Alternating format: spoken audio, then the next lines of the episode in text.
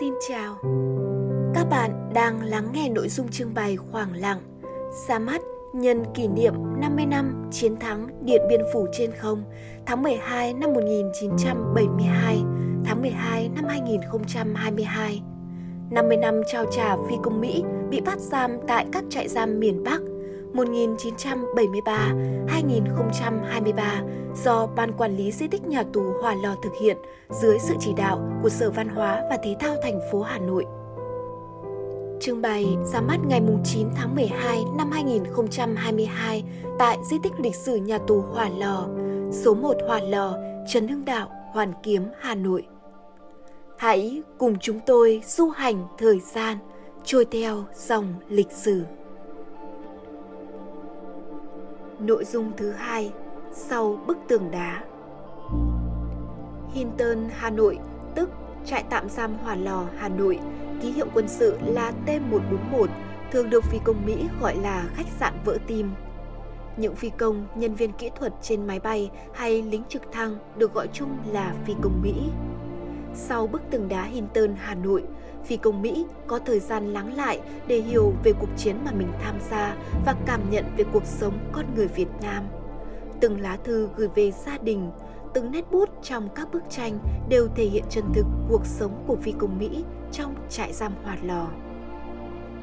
Năm 1970, Trung tá không quân Hervey Stockman trong thời gian sống tại trại giam Hòa Lò đã được cán bộ trại giam phát giấy, bút vẽ, màu để vẽ tranh theo sở thích.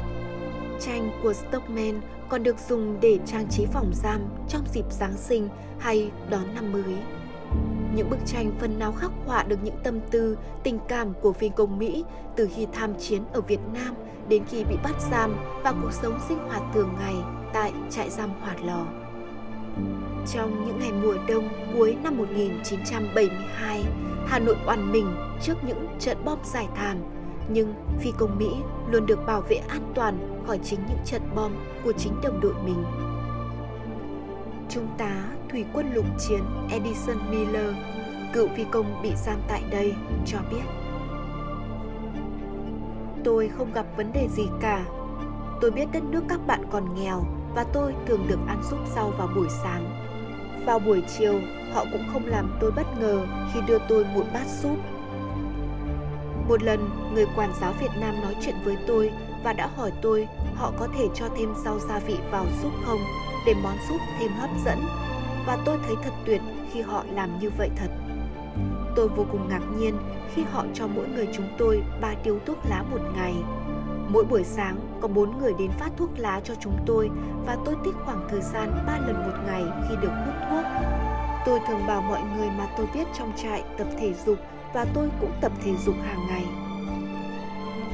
Ngoài những đồ dùng cá nhân được chính phủ Việt Nam cấp phát, phi công Mỹ còn được phép nhận đồ, thư từ của người thân. Trong thư gửi con trai viết trong thời gian ở trại giam pha phim đường Nguyễn Trãi, Hà Nội nhân dịp Giáng sinh năm 1970, Trung tá Hải quân Walter Eugene Winber kể về cuộc sống của những phi công tại đây và vận động gia đình hãy yên lòng, sức khỏe của ông vẫn tốt, ông được cán bộ quản lý trại giam đối xử nhân văn. Ông luôn mong muốn cuộc chiến phi nghĩa này sớm chấm dứt.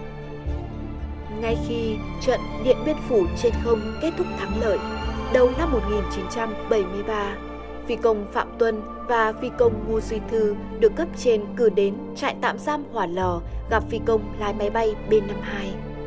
Trong cuộc phỏng vấn ngày 11 tháng 2 năm 2022, anh hùng lực lượng vũ trang nhân dân Trung tướng Phạm Tuân chia sẻ về cuộc nói chuyện năm ấy. Phi công tôi gặp đã ngoài 40 tuổi, có vợ và ba con. Sau khi giới thiệu là phi công MiG-21 tham gia đánh B-52, tôi có hỏi Ông nghĩ gì khi B-52 bay vào Hà Nội? Ông ta nói thẳng Chúng tôi có MiG-21, có tên lửa SAM-2 Kể cả sân bay của các ông như thế nào, chúng tôi có tất cả Chúng tôi đã diễn tập với những vũ khí trang bị đó và chúng tôi tin tưởng khả năng gây nhiễu áp đảo của chúng tôi sẽ chấn áp được các ông. Tôi có hỏi tiếp, giờ ngồi trong hỏa lò, ông nghĩ gì? Ông ta nói, tôi thấy lạ về cách đánh của người Việt Nam. Có lẽ chúng tôi chưa hiểu hết, nên chúng tôi phải ngồi đây. Hiệp định Paris về chấm dứt chiến tranh, lập lại hòa bình ở Việt Nam được ký kết. Toàn bộ phi công Mỹ bị giam tại các trại tạm giam ở miền Bắc Việt Nam được tập trung về trại tạm giam Hỏa Lò để trao trả cho chính phủ Mỹ.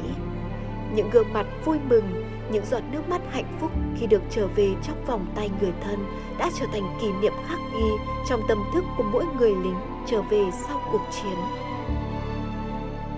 cựu chiến binh Robert Chenoweth chia sẻ trong bài phỏng vấn tại di tích nhà tù Hòa Lò. Trước ngày trao trả, chính phủ Việt Nam chuẩn bị một số món quà lưu niệm như điếu cày, tranh phong cảnh Hà Nội, quạt nan, nón, dép cao su để tặng chúng tôi. Riêng tôi mong muốn được nhận lá cờ của Việt Nam vì với tôi, lá cờ là biểu tượng đặc biệt của dân tộc các bạn Lá cờ giúp tôi nhớ về cuộc đấu tranh trường kỳ bảo vệ độc lập của những con người Việt Nam kiên cường, bất khuất. Chính các bạn đã cho tôi thấy cái nhìn khác về cuộc chiến ở Việt Nam để tôi biết đâu là lẽ phải. Trân trọng giá trị hòa bình, chính phủ Việt Nam và chính phủ Hoa Kỳ đã và đang nỗ lực tìm kiếm hải cốt những người lính đã hy sinh trong chiến tranh. Những cuộc trở về này tuy không thật trọn vẹn nhưng đã phần nào hàn gắn, xoa dịu những nỗi buồn thời chiến cho gia đình và đồng đội của những người lính năm xưa. Cùng với chính phủ, cựu chiến binh hai nước Việt Nam, Hoa Kỳ đang nỗ lực hàn gắn vết thương thời chiến. Các cựu binh phi công Mỹ đã trở lại Việt Nam để tìm về ký ức không thể quên trong cuộc đời binh nghiệp của mình và hỏa lò chính là một phần ký ức đó. Cựu phi công Mỹ James William tới thăm di tích lịch sử nhà tù Hỏa Lò ngày 16 tháng 1 năm 2019. Ông bất ngờ nhận ra bức ảnh của mình và các phi công Mỹ đang được trao trả đợt cuối cùng tại sân bay Gia Lâm. Trong khoảnh khắc đó, Williams đã thốt lên Chuyến đi này thực sự đã giúp tôi ghép lại quá khứ. Trên đây là nội dung trưng bày khoảng lặng. Cảm ơn các bạn đã chú ý lắng nghe. Hẹn gặp lại các bạn trong những nội dung tiếp theo.